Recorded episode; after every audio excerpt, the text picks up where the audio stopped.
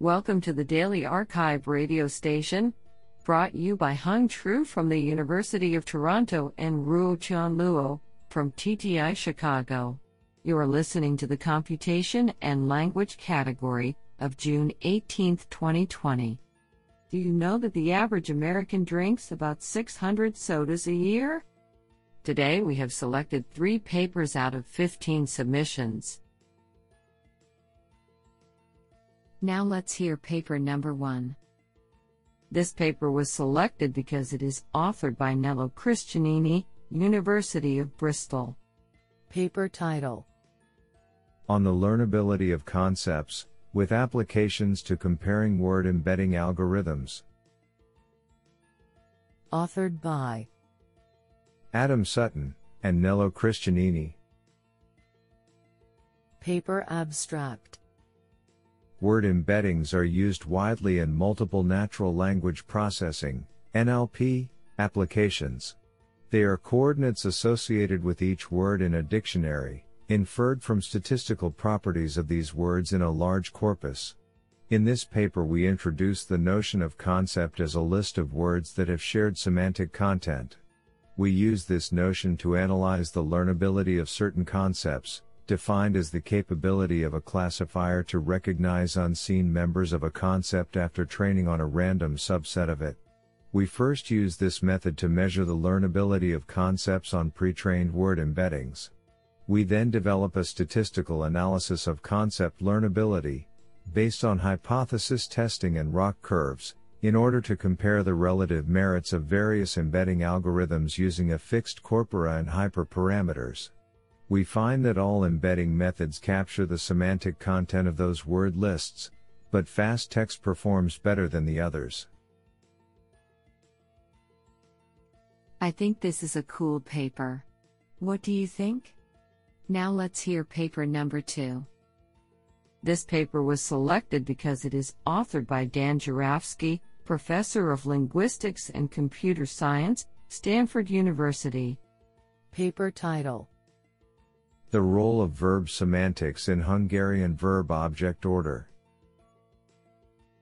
Authored by Dorottya Demszky, Laszlo Kalman, Dan Jurafsky, and Beth Levin.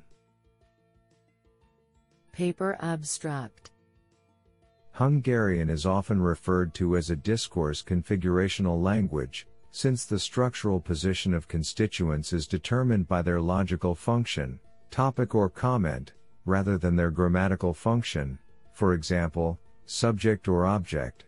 We build on work by Kalm backslash Ozsi, 1989, and argue that in addition to discourse context, the lexical semantics of the verb also plays a significant role in determining Hungarian word order. In order to investigate the role of lexical semantics in determining Hungarian word order, we conduct a large scale, data driven analysis on the ordering of 380 transitive verbs and their objects, as observed in hundreds of thousands of examples extracted from the Hungarian gigaword corpus. We test the effect of lexical semantics on the ordering of verbs and their objects by grouping verbs into 11 semantic classes. In addition to the semantic class of the verb, we also include two control features related to information structure, object definiteness and object NP weight chosen to allow a comparison of their effect size to that of verb semantics.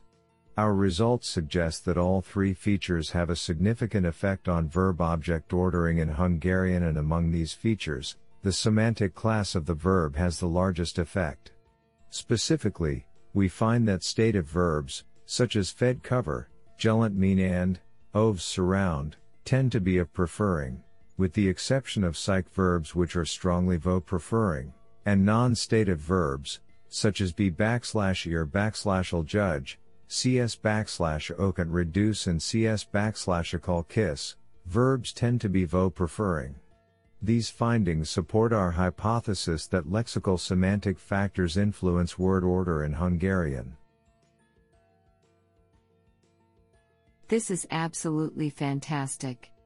Now let's hear paper number three. This paper was selected because it is authored by Dan Roth, Professor of Computer Science, University of Pennsylvania. Paper title Building low resource NER models using non speaker annotation.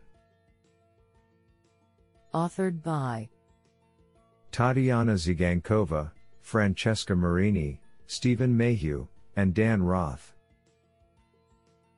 Paper Abstract In low resource natural language processing, NLP, the key problem is a lack of training data in the target language. Cross-lingual methods have had notable success in addressing this concern, but in certain common circumstances, such as insufficient pre-training corpora or languages far from the source language, their performance suffers. In this work we propose an alternative approach to building low-resource named entity recognition, NER, models using non-speaker, NS, annotations, provided by annotators with no prior experience in the target language. We recruit 30 participants to annotate unfamiliar languages in a carefully controlled annotation experiment, using Indonesian, Russian, and Hindi as target languages. Our results show that use of non-speaker annotators produces results that approach or match performance of fluent speakers. NS results are also consistently on par or better than cross-lingual methods built on modern contextual representations, and have the potential to further outperform with additional effort. We conclude with observations of common annotation practices and recommendations for maximizing non-speaker annotator performance. I think this is a cool paper. What do you think?